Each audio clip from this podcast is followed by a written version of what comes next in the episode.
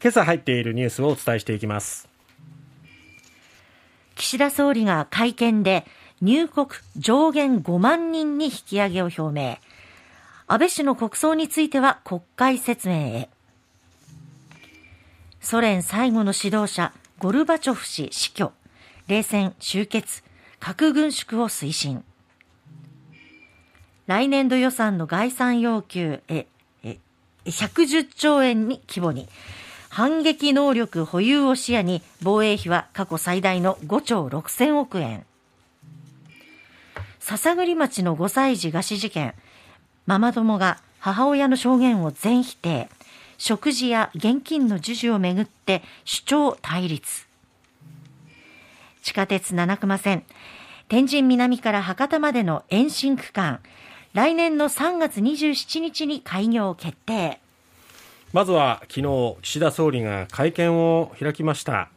安倍元総理の国葬に関する国会の閉会中審査に出席して自ら説明責任を果たす考えを表明しました。そして、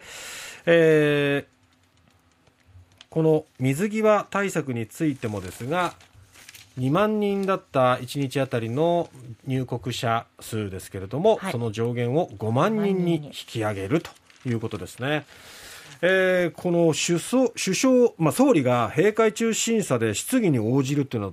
とても異例のことで、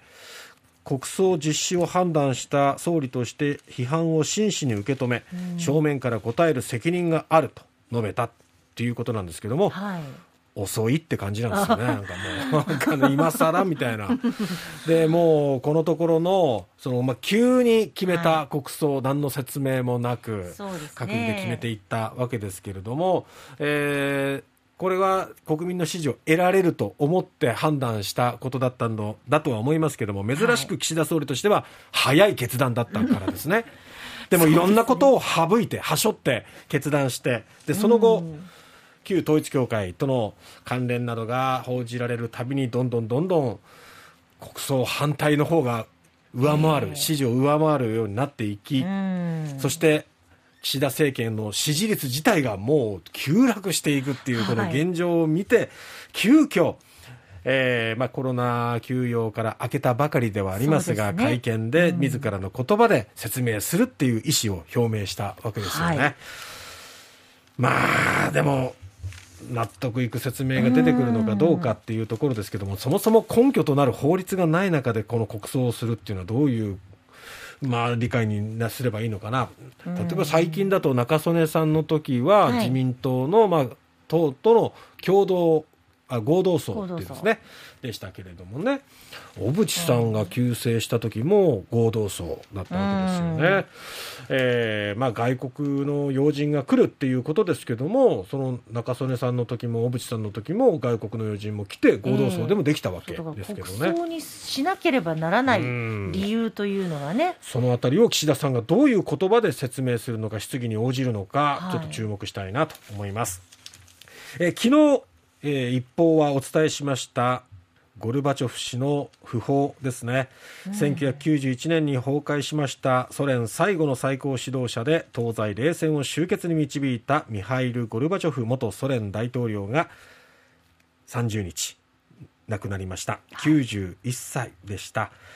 えー、ちょうど40年ほど前までは今と同じようなこう冷戦状態、まあ本格的な冷戦だったわけですけども、そこにこう対話を重ねていって、はい、えー、融和をもたらして、えー、そして冷戦終結。でドイツの東西統一いろんなことにも貢献してノーベル平和賞にも輝いた方でしたよね。ねボルビーっていう愛称でねそうそうそう親しまれていましたよね。ねあの本当ににこやかに時のアメリカの大統領レーガンさんやブッシュさんとこう会談している姿っていうのも印象的だったんですけれども、はい、えー、そのゴルバチョフさんこのロシアがウクライナへの軍事侵攻している中この中で亡くなるっていうこの訃報が入ってきたのはなんかね、なんかこう数奇な運命といいますか、うん、なんか感じちゃいますね。確かにそうですね。さて、えー、予算についてです。政府の2023年度一般会計予算で各省庁の概算要求総額がおよそ110兆円に上り、過去最大だった2022年度、昨年度のえー、失礼しました。今年度の111兆6559億円に次ぐ規模となることが分かりました。で、防衛省の要求額は22年度当初予算と比べると3.6%増えて、5兆5947億円と過去最大となりました。これに加えて金額を明示しない項目だけとりあえず乗っけておくっていう事項要求を認めているので、これを加えると、まあ6億、6兆は超えるんではないかという見通しですね。やはりまあ今ちょっと安全保障の面では、非常に緊張が高まっていますので、こういったところに予算を投じるということですね。はい、